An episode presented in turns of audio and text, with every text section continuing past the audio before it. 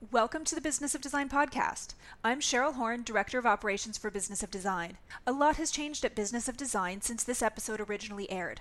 For the latest information and rates on events and membership at Business of Design, head to businessofdesign.com. Enjoy the show. Welcome to episode 22. Can you believe it? Now, this is going to be part two with the one and only Isoon Cook. Some of you may remember that she appeared in episode 14 and it was so popular. We promised we would bring you more. Give us more, give us more. That's what everyone said. So you are going to want to circle back to episode 14 after you listen to this episode because I know you're going to fall in love with Isoon. She has way too much knowledge to try to fit it into one episode. And in fact, I'm pretty sure you guys are going to ask for more Isoon after this episode as well. I'm really happy to have her back, and we just celebrated 15 years together. Uh, and uh, if you listened to episode 14, you heard the story of the time she came to me and tried to quit, and I refused to accept her resignation. And uh, we figured everything out, and uh, I think we've been uh, happy as can be for these 15 years. And I think she would agree too. She's pretty special. Um, I've got a couple of quick housekeeping announcements I'm going to make before we jump right into the episode. The first one has to do with a live appearance. I will be speaking for ASID in Orlando on September 23rd. So if you're in the Orlando area and you can make it, uh, please reach out to us uh, and we'll make sure that you find out how to attend. And we can't thank you enough when you show up to our events. I really appreciate it. It's so fun to put faces to the names that I see all the time on the site. So love, love, love it. Thank you so much. I want to say also thank you. We got a lovely note from Adam Skugel. You may remember that Adam was on episode 16 and he's a recent convert to Business of Design. So there was a little bit of love going on both sides of the aisle as we talked. But Adam reached out and said, I wanted to share some positive feedback post my interview on the podcast. I have had numerous emails and people reach out to me based on the interview. Many are from colleagues that have also felt lost and I believe have just discovered BOD. And thank you, Adam. We appreciate it. We're definitely seeing an uptick in our Australian membership, which is so great. Also, he writes that he just read a lovely message from a local Sydney designer who also relates to my situation aiming with strong hope for that time when the passion for design can become a full time career proposition. And I think it's so sweet that he took time to say, hey, it, it really helped my business. And this is just kind of a gentle nudge to you. If you're listening and you've got expertise that you think can really help the community, we'd love to interview you. Uh, we don't have all the experts tied up, that's for sure. And I've got Veronica Solomon coming back, which we're really excited about. And uh, we're trying to do a nice mix between outside professions, lawyers and brand managers and things like that, and then inside professionals, interior designers uh, like me and like you. So reach out if you'd like to be a guest. We'd love to have you. And now back to the show. Welcome to the Business of Design podcast with Kimberly Seldon. Brought to you by Business of Design, a coaching community for independent designers like you. We all know design matters, at Business of Design, we think designers matter too. One of the things that came up in the first part of our interview was what it takes to be that person that answers the phone. And Isoon's suggestion was to go to drama school and find someone with a big personality to answer your phone. And I thought that was a really fun idea. You can tell by listening to Isoon that she has that big personality and, in fact, has some dramatic training but she also comes from a corporate background. In her former career, she worked in conflict resolution and HR at the Toronto Star. So she was familiar with media. She's familiar with managing relationships. She knows how to move conversations towards solution. And quite honestly, she has a natural ability to sell things. That is a gift she has, no doubt about it. We always say if you wanted to sell ice to an Eskimo, Isoon would be the person that you would get on the phone. So people have a hard time saying no to her because her enthusiasm is so infectious and I love her to death. So if you're thinking about making this hire, if you're thinking about hiring someone to answer your phone, which I strongly, strongly recommend you do, uh, then you are going to want someone who is very comfortable talking about money, is very comfortable with sales, and who can really follow the script that you're going to give them. Now, Isoon's going to talk about her script today. She's going to talk about budgeting. How do you get a number out of the clients? Because we all know that's so hard to do. And she's going to talk about uh, her eight module learning system for creating uh, a procedure for closing the sale that you can use and your staff can use as well for those of you on the fence and you think, you know, you're pretty good at answering the phone, I totally get that. Um, I was not, as I said in the first podcast, uh, I would phone clients back in the middle of a job site and be distracted, or while I was at Starbucks placing my order for a cappuccino and I had to put them on mute and then I missed what they were saying. And quite honestly, that is not a good first impression when that customer is phoning you because their project, big or small, is the most important thing in the world to them them at that moment. So, having a person who's sitting in an office where it's quiet and controlled, phone them back in a timely manner. I don't even think we ended up talking about that, but our policy is they get a return phone call within 24 hours of a business day. If it's Saturday or Sunday, our website, our voicemail, everything lets people know that we're closed on Saturday and Sunday. But if it's a weekday, they get that return call very quickly. And I'll be honest, there were lots of times when I was so busy, I wasn't phoning them back as quickly as I needed to. The other aspect of what Isoon does for me, though, is equally important. And if you're thinking of a hire, if it's a person who can do uh, this other side of things as well, it's really going to be helpful to you. And that is this she really is a gatekeeper who manages my schedule and makes sure that when someone approaches me to attend an event or appear at an event, that I'm either paid for that gig or um, there is compensation in another form. And it's much easier for her to speak to that than it would be for me to speak to that. So, for example, I am frequently asked to make appearances at home shows. And, uh, you know, in 1995, 96, 97, boy, we got paid a lot of money to make those appearances at the home shows. And today it's very different. The first thing, uh, usually, the uh, producer of the show will say, it's a great opportunity for you. And when I hear the words great opportunity, I know they're going to ask me to do something for free. So you can go broke on great opportunity opportunities, everybody. So Isoon will phone them back. She'll respectfully hear what the request is, and then she will ask for money. And many years ago, we decided that $500 uh, was free, that if somebody wanted me to do something for free, the minimum we could afford to do it for was $500 because often it means getting your hair done, getting your nails done, getting something dry cleaned, uh, uh, parking, all those kinds of things add up. So free is $500. And Isoon is the person who can deliver deliver that message much better than I can, by the way. But if you are strong on the phone, if you are comfortable with sales, if you heard episode one with Veronica Solomon, you know she falls into that category. She can definitely answer her own phone. Uh, if that's something you think you're good at, then at least what you're going to learn today from Isoon are some tips on how to manage that phone call, how to close the sale, how to get a budget out of a customer, and a whole lot more.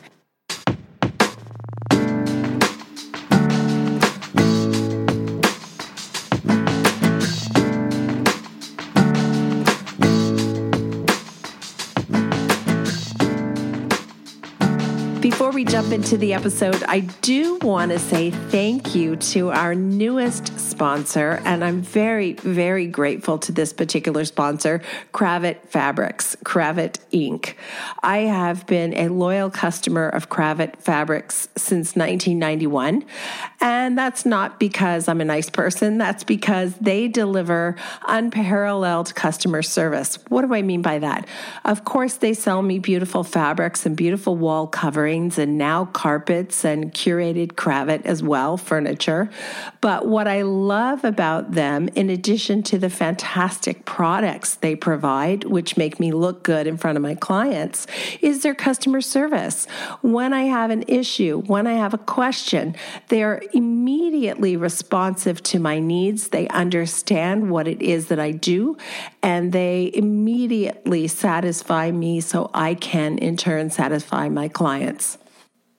Established in 1918, they are still a family run business, which I love, and they remain industry leaders supporting the community. So, thank you so much to Kravet for reaching out and sponsoring the podcast. And for those of you who aren't shopping at Kravet, I really encourage you to support them as they really do care about the trade and your trade business. And to be perfectly frank and even crass, you can make a lot of money when you sell fabrics to clients. So it's a win win. Thank you, Kravet Inc back by popular demand. Isoon I knew we'd have too much to talk about to contain it within one podcast episode. So this is part two of our episode um, closing the sale uh, with Isoon. And thank you again for being here. I'm delighted to be back. you are so much fun. And we ended up spending quite a bit of time in the first podcast talking about um, putting a smile on your voice when you phone people back, having a firm goal when you phone them back of selling that consultation, not selling them the entire project, but just selling them that consultation, and um, also talking about your fabulous follow up uh, and how that was really difficult for me making a follow up call. I felt that if I was such a good designer and I was so busy, why should I be chasing people to hire me uh, where you don't have any of those issues? Um, and that you're really great with sales. And so, one of the things that we didn't get a chance to talk about and we need to talk about is that darn budget all of us yes. struggle with how to get the client to give us a budget. So typically what happens I assume they phone you and what do you what are what do you ask them in that regard? Uh, quite often I'll ask them what the scope of the project is. Some people will phone and it's just one room that they're uh, doing so they need a refresh a refresher and you know that that's not necessarily going to be one of the largest projects but I'll give you an example of something recently someone phoned and they, as I asked them questions about the project, the scope of the project, was it, was there going to be any renovation? Yes, there was. There was a, um, a, a, wall, perhaps two walls that were going to be taken down, uh, kitchen and two bathrooms. Now, right away, I'm thinking, I wonder if this client knows that kitchens and bathrooms are the most expensive things that you can fix in your home.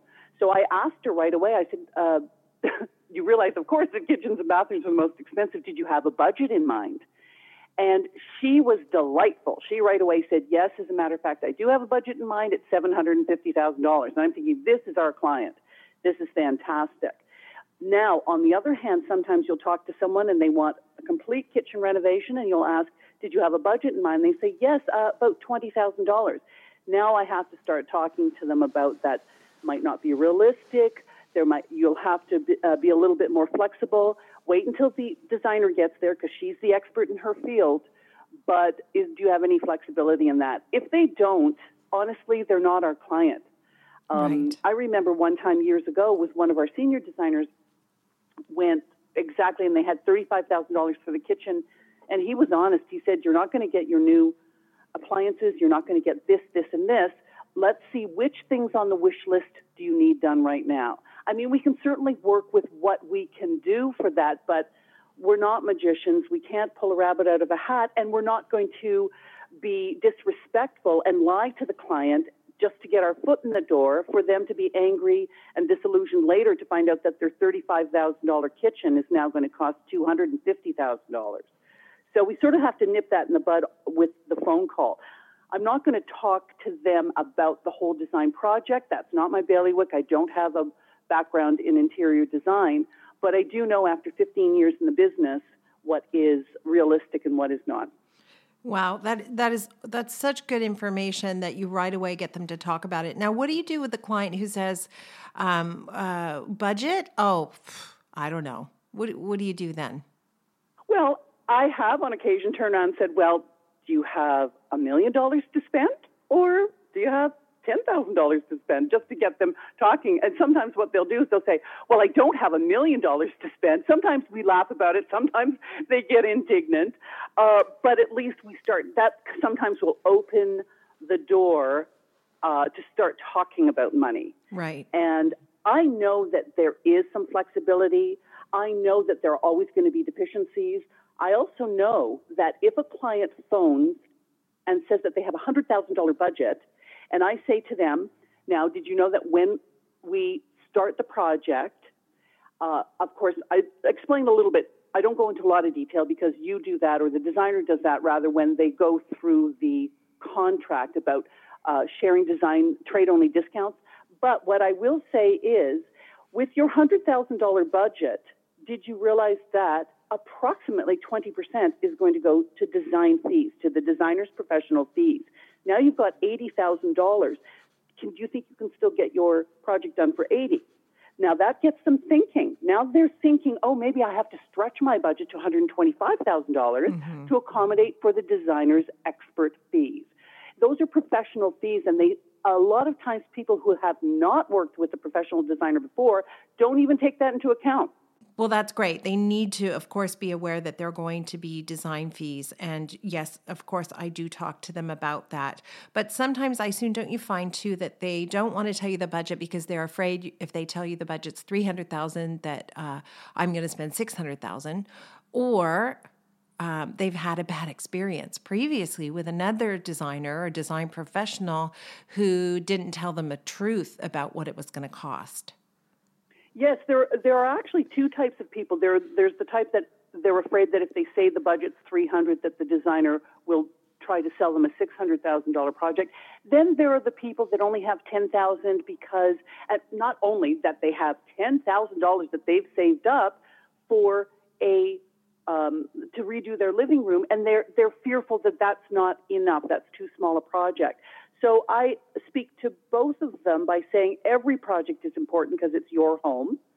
And if somebody has had um, an unfortunate or a negative experience with a designer before, then I just encourage them, them to thank goodness you phoned us here because we're going to do it right. We're going to make you so happy. This is your home. You're going to be delighted. Right.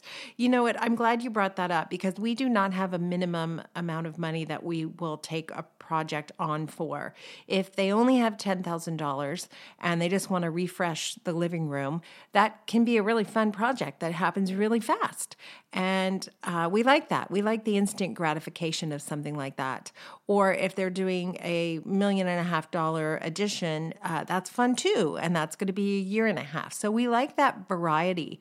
But what I think you're telling me you're looking for is that the client has at least a um, a realistic vision of what the amount of money that they want to spend will buy. The client needs to have a realistic vision. The client also needs the reassurance and the confidence that they're in the right hands, that they're phoning somebody that cares about their satisfaction, their well-being, their happiness in their home, and not just about the budget or the money that's going to be made or let's sell them the $20,000 sofa instead of the $5,000 sofa. I think that a lot of times the person that initial consultation call or the initial sales call is to introduce the client to the care and the integrity of the design firm. That's how I feel. Wow. And integrity is really big in our company, and it's especially important to the two of us. We talk about it a lot, it matters to us. And there's a lot of um, people in our industry that are out of integrity. And sometimes that person who's called has run into uh, a situation that uh, where that design professional was out of integrity. And being able to talk about that candidly, transparently is very assuring to clients, isn't it? It's very reassuring. And by the end of a conversation, you can tell when they, they are able, sometimes if I introduce budget too early, I can tell that I've done that. I need to get the client's confidence. I need to talk about how we work, ask them about the project. If I introduce budget toward the end of the conversation, many times they're more willing to start to talk to me because now we're friends. Now we're compatriots. Now we're you know, talking about design over the phone, and oh. and it ah. gets them very excited, and and um, you can tell that they start to get their guard down. Those people that have not worked with a design professional before. I never thought of that before. I just assumed you've got your checklist and time to ask about budget, so I'm going to ask about budget. But you're you're actually developing a relationship with them, and then you introduce the topic of budget, not because you're trying to trick them into spending more money, but rather you're trying them to get them to be comfortable enough to talk about it honestly. That's correct. And also because it is a business, I need to know what we're dealing with. You know, uh, it is care, it is integrity, and it is gaining their confidence. But at the end of the day, we are also professionals. And I want to know what I'm now going to go back to the designer because there's a very specific, uh, I know we'll get to this later, but there's a very specific consultation form that I fill out with these types of insights that I've discovered after speaking to somebody on the phone for 20 or 30 minutes here's the other thing I really want to emphasize because Isoon will give me a consultation form, which we're definitely going to talk about. And it will say on the consultation form, they want to renovate their kitchen, the budget's $100,000. Designers, if you're listening, that's not the budget don't for a minute think you're obligated to perform the work that they want you to perform for that number. Very often, when I go to the consultation and I've explained to them that I see that what you hope to spend is $100,000, I acknowledge that. I let them know that the way we work is we price everything. And at step five, we bring them their wish list all priced. And I let them know that in all of my years, 25 years now working in the business, it's never happened once that the cost of the wish list is less than the hoped for budget. It's always the opposite.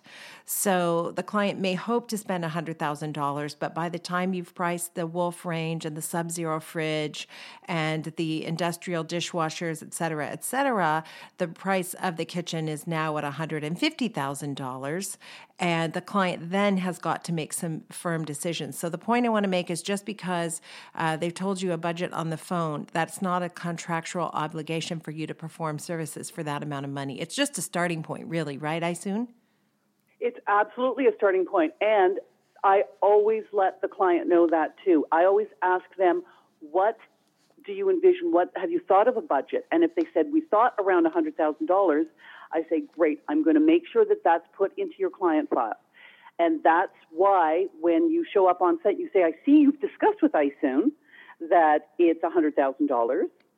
But again, if they want top end appliances or if they want the more expensive sofa because it's absolutely their dream sofa, there's always a contingency built into any um, into any project, into any budget. And I think we used to, Kimberly, we used to say contingency could be up to 30%, even more. Oh my gosh, you, you, you referenced a consultation I went on recently where the budget was $750,000. I did the presentation about a month ago, and the budget they wanted to spend to renovate their property, um, including everything, was $750,000, which is a lot of money. I mean, there's nobody listening who's thinking, oh, that's chump change, I don't think. We all think that's a lot of money. So I did my presentation, which was just the interior. We did the design of the renovation and the build.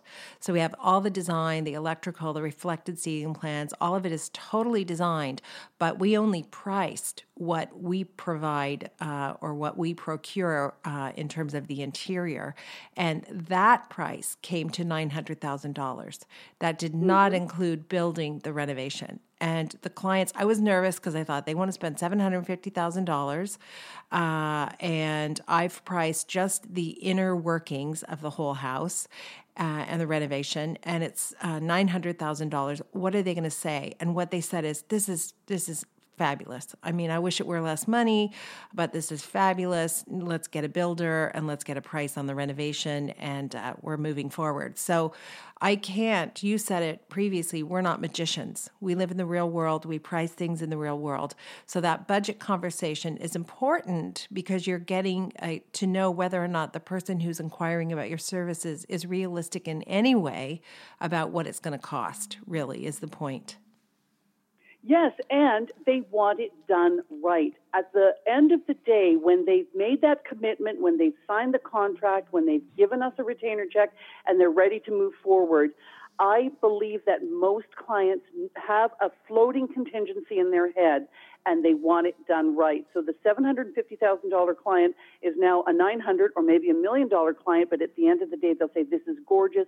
I am so happy and it was done right. Yeah. Now this client's going to be over a million and a half because by the time we price building it, it's I'm assuming that's going to be a you know, another 750 or whatever. And they were fine with it. So again, it just proves to me over and over again that, you know, it's very difficult for clients to talk about money. Um, they either don't know what it's going to cost or they're afraid to tell you the actual budget that they have. But if I stick to the principles uh, that I've outlined uh, through the 15 steps and I price everything at step four and I show them what we've priced at step five, invariably the client says, line by line, this looks very reasonable. But but when you add it all up, of course, it's always more expensive than they than they want to spend.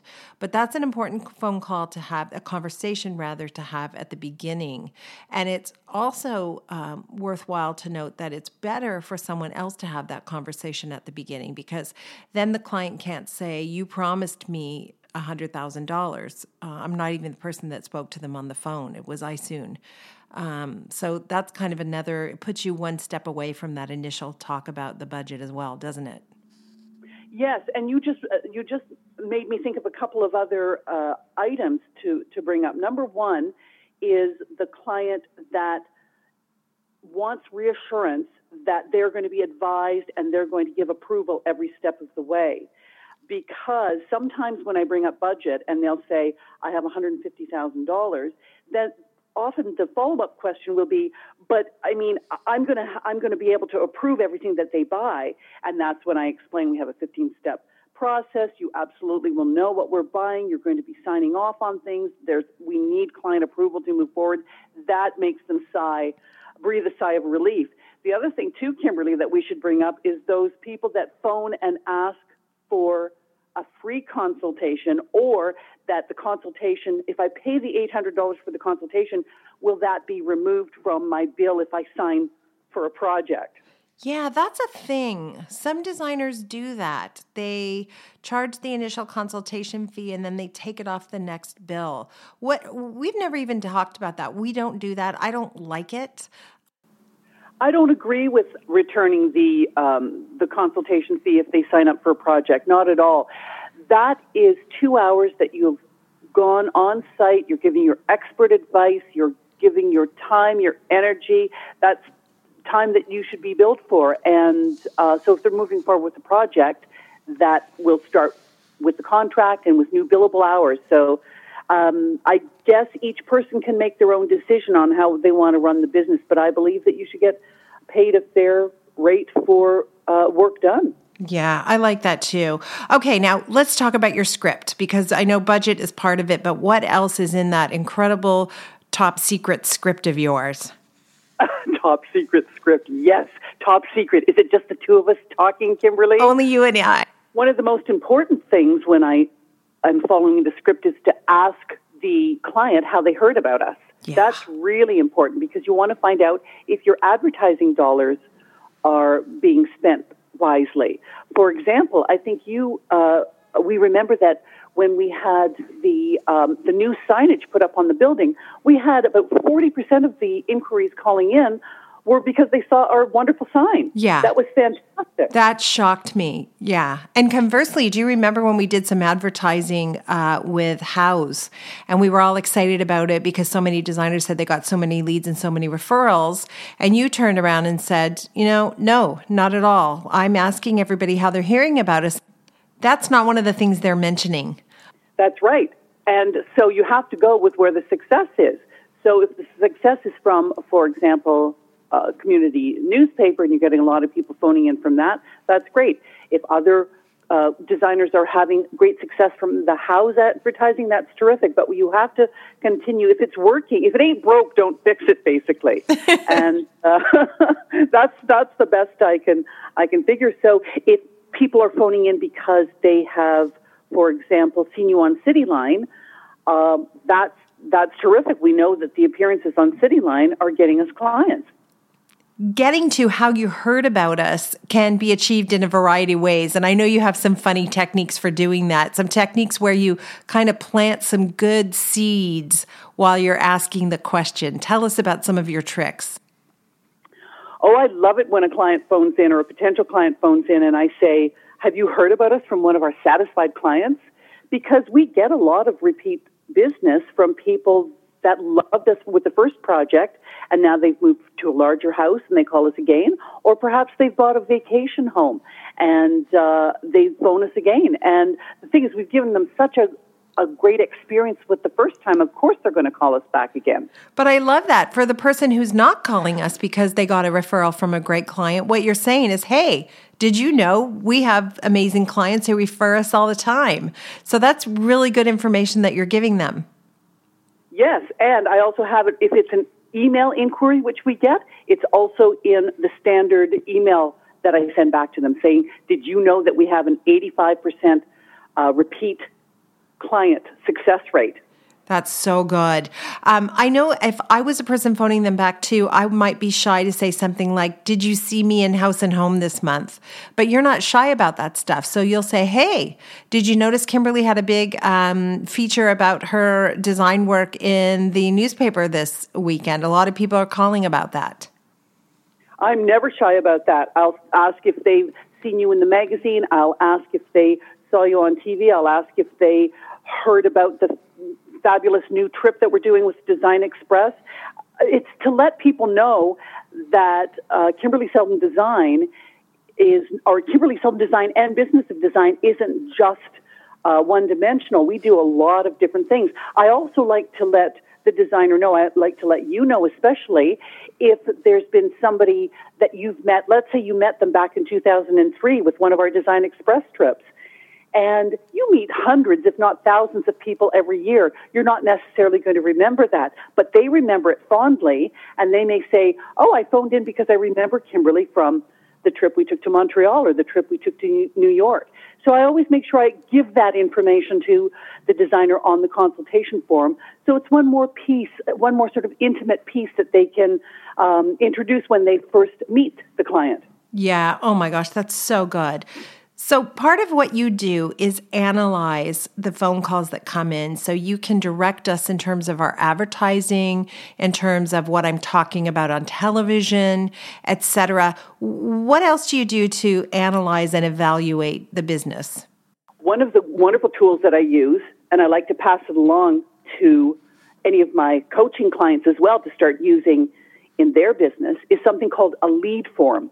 Now, a lead form really is nothing much more than a running list, like an Excel sheet would work or um, some sort of a chart, but it has the person's name, a brief, just brief information about what their project is about. Is it a design build? Is it a reno?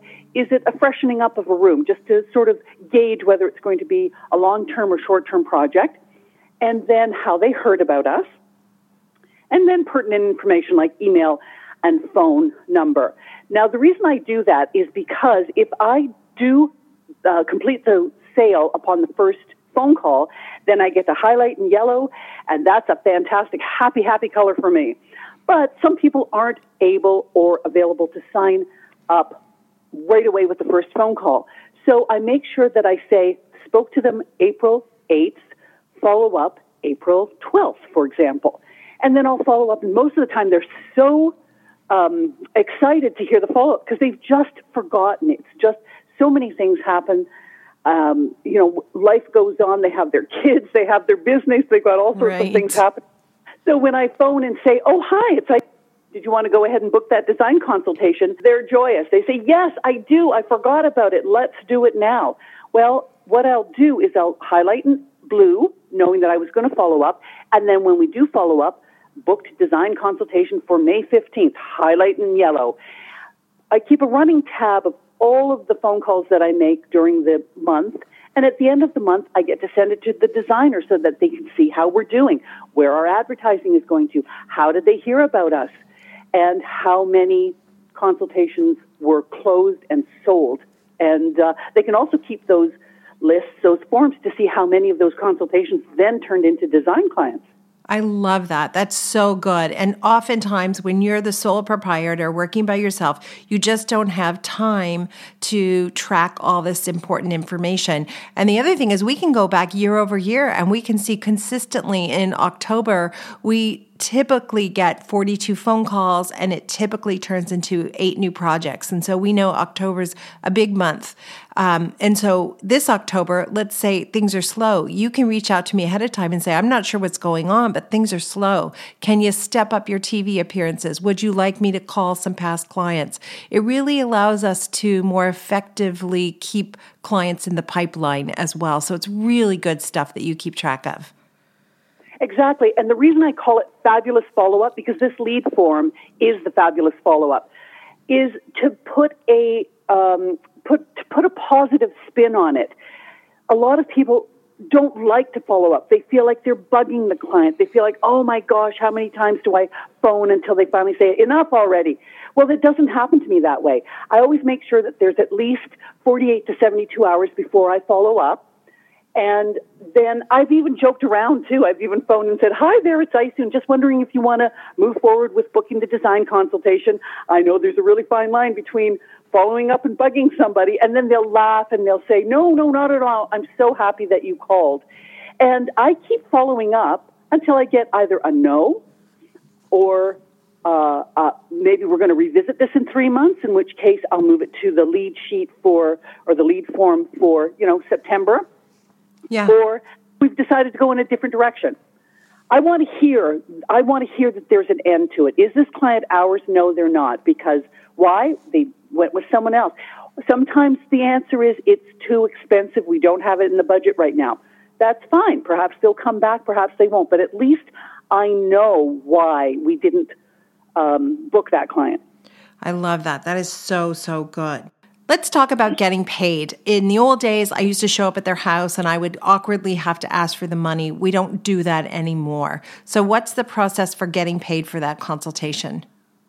That's correct. We don't do that anymore because the poor designer spent the first 20 minutes waiting for the client to get out their checkbook and sit down and hand the invoice. And it was just, it was a waste of both people's time, both the designer and the client. The client wants that solid one and one and a half to two hours with the designer. So now what we do is uh, when I speak to them on the phone, I let them know that the policy is that once we've booked the date and time in the calendar, we get paid uh, right away. So either by credit card or e-transfer. Um, no one pays by check anymore, so that's not even an option anymore. It might have been 10 years ago. Right. And as soon as it's paid, then that's it. Then it goes into the designer's calendar. They know that if it's in their calendar, that date and time and that segment of time is paid for. And that's a really good thing. The client understands right from the beginning that we have a process for everything, including getting paid for the consultation. We're not messing around if you want to book that time. Now, what do you tell the customer who says, Well, I'm not sure, but can you hold that date for me? Can you keep that date uh, blocked off in Kimberly's calendar and, and I'll let you know if I'm going to book it? Sometimes people do, and you know, sometimes they they legitimately do phone back to book it within two days. I tell them that the policy is that I can hold it in the calendar on a soft hold for 48 hours, but after 48 hours, the calendar releases the date and um, I can find them another date. It's not solidified in the calendar until it's paid in full. I also let them know about what the cancellation policy is um, because we understand life happens. Sometimes a kid gets sick or uh, someone gets called into work when they didn't think that they had to. So if they let us know within 48 hours, I'm happy to reschedule. But if they cancel outright or if they cancel the morning of, we'll refund the money, but there is a $75 processing fee to pay for my time. Right. So we're just really clear about that. What I love about getting paid up front is a million things. But one of the things I love about it is since we adapted that policy more than 10 years ago now, I've never once shown up to the consultation and the client wasn't there. And that used to happen all the time. They forgot about it. Oops, I'm sorry, I forgot. My bad. You know, and I would drive an hour and a half in the snow to get to their house. And uh, they hadn't paid for the consultation yet. So it wasn't a priority. But every single time in the last 10 years when they've paid in advance, when I've shown up at the consultation, they're there and they're ready to work. So I love how professional that is right from the beginning. Absolutely. I remember there was a time you and I were talking by my desk. You were all ready to go. You had your consultation bag, you had your coat on, you had your lipstick on, you looked fabulous. Phone call. Oh, hi, I have to cancel. And it, it, and that was before the policy. It has not happened since. When they paid for that, then this, and I have on, in the invoice, there's a specific line that says this date and time have been set aside especially for you. Right. Because that's the thing. They're important. This date and time, ha- time has been set aside especially for you. Kimberly will be there. I always suggest that they write down a list of questions because you want to use your time as efficiently as possible. And there have been times that uh, once the designer leaves, an hour later they think, oh, I should have asked her that. And I receive an email or the inevitable follow up right. phone call. So that's why part of um, the follow up, part, part of the confirmation package, and we could do a whole other thing on the confirmation package and following up afterwards, but uh, part of the confirmation package is exactly that setting aside the date and time, letting them know, sending them their invoice that they've already paid. And that's it. All you have to do then is show up and get the work done. Okay, a couple quick things you mentioned there, and that has to do with minimum time versus maximum time. Uh, if they don't use the whole two hours, t- tell us about that because that's changed for us. That has changed for us, and p- people have been. It's been interesting to say the least. Uh, if, if, for example, everything gets explained and uh, you're finished, you know, 10 minutes before the hour, on occasion I've received a phone call saying, well, we finished early. Uh, can I get that 10 minutes refunded? So when I sell the consultation, I let them know that a consultation is up to a maximum of two hours and it is a set fee of $800 for that block of time, up to a maximum of two hours. So if everything is decided and figured out in an hour and a half, and you take the time to now explain how the um, how the contract works and how much of a retainer we require for the project, that is still an eight hundred dollar uh, session. It doesn't happen very often. Most of the time, you are there for a full two hours, but you know, occasionally, right? One of two things happens: it's a little bit early, or Kimberly. Remember, there have been a couple of times that it's gone over for an extra half an hour or up to three hours. So I follow up with them. I let them know that it is this much per hour, and may I have permission to book the the credit card for the extra time. If it's 10 or 15 minutes, we can be a little bit flexible. It rarely, rarely happens. But if they keep you there for another 30 to 45 minutes, that's another 30 to 5, 45 minutes of billable time. Right. And we we had to implement this policy because me, what would happen is if we were done in an hour and 15 minutes, I'd say, "Oh my gosh, you still have 45 minutes left." I tell you what, uh, why don't we just book another time and I'll come back for 45 minutes? And that created a nightmare situation for us with you phoning them back multiple times to reschedule and then me having to book the calendar again and show up again. And it was not 45 minutes, it was another hour and a half, et cetera, et cetera. So, like all good systems, it came out of a real need. You mentioned something else too, which was that um, you remember what it was like before we had that system and after. You also remember what it was like before we had the 15 steps and after. And one of the big, big changes of having those 15 steps is we went from having zero repeat and referral clients to 85% repeat and referral clients. That for us was huge. What else did you notice changed when we started developing those 15 steps? The biggest change was that clients weren't phoning to get confirmation and to get clarification. They knew exactly what they were getting. They had the exact 15 steps. They were kept um, informed along the way. They were asked for approval when it was needed. And there was very few sort of that loosey goosey emails and phone calls about, well, what about this? What about if this happens? Or what about if that happens? They knew what the process was. Everyone was on board. Much more smoother sailing. We are so happy that we have these steps. I can't tell you. Isoon, what do you do uh, about uh, booking consultation in terms of the calendar? Um, it doesn't look good to say, yeah, she's available today. She can be there in an hour, right? Everybody should be busy. That's not a good optic.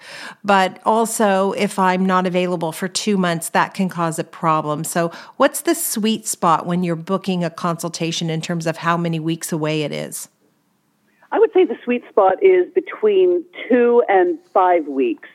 People are willing to wait. People are also willing, by the way, if they're phoning specifically for Kimberly Seldon, we've had people that are willing to wait for two months, especially those that uh, don't, there's not an urgency to their project. But then there are those people that phone and they want to find out right away, is she available next week? Is she available the week after? I usually try to book within two to three weeks but it also depends on uh, uh, you know how busy we are, how much you're traveling between LA and Toronto, how much we are busy with the bigger projects. So I always let them know if there is a three to six week waiting period. If that causes an issue, I'll let them know right away. It rarely does. Uh, and the other thing is that once I figure out when they uh, are able to, to book the design consultation, I will email them two or three possible dates and times so that they can sort of say, yeah, this time or that time. Now, if I'm on the phone with them and they want to book right away, I look on the calendar and I say, we can book this right now. But then, again, it would take a credit card and full payment in order to solidify it in the calendar. Perfect. I can't recommend this woman enough uh, or someone like her. But for those of you who would like some sales training, we do offer that actually. Uh, it came about quite organically. We had a Business of Design conference and Isoon you spoke, and there was an overwhelming demand to learn what's in your script and what's your process. So tell everybody a little bit about your sales training. I would be delighted to. Well, first of all, yes, I remember with that one Business of Design conference, I had something like 15 people afterwards glom onto me and say, yes, I want to book the sales and design consultation uh, training. So it was, it was wonderful.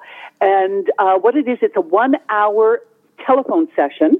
I can either be one on one with your uh, client services person, or I've also done it where the client sets up a conference call and I'll be able to speak to uh, three or four. I think the maximum I've done is four people in the room and do the telephone training. It's a one hour session. There are eight learning modules. Um, it's a training session that's going to improve your sales pitch and turn potential clients into paying customers.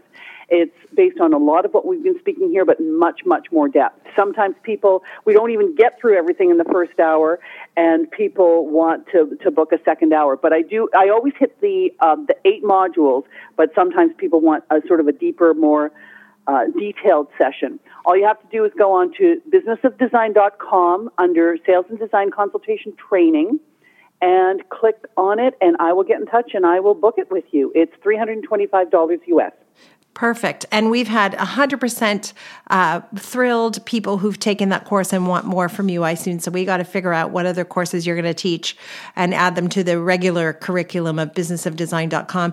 You're a wonder. And I love talking to you and I love having you in my life. And thank you so much for taking time out of your busy day to do this for us. Oh, well, thank you. It's been my pleasure. And I love you right back. Of Design, we know it takes more than hard work and talent to successfully run a professional design firm. There are proven business strategies that can solve your immediate business challenges and transform your life. Don't try to do this alone. Join today and you'll have access to more than 100 video courses, plus access to Kimberly Seldon as your mentor and guide. Unlike coaching, which can take years to produce tangible results, BOD is a fast track to immediate results for independent interior designers, decorators, architects, stagers, and landscapers just like you. Monthly membership is only $67.50. Annual members save two months and have access to Kimberly's contracts. What are you waiting for? Together, we will achieve extraordinary results. Start today.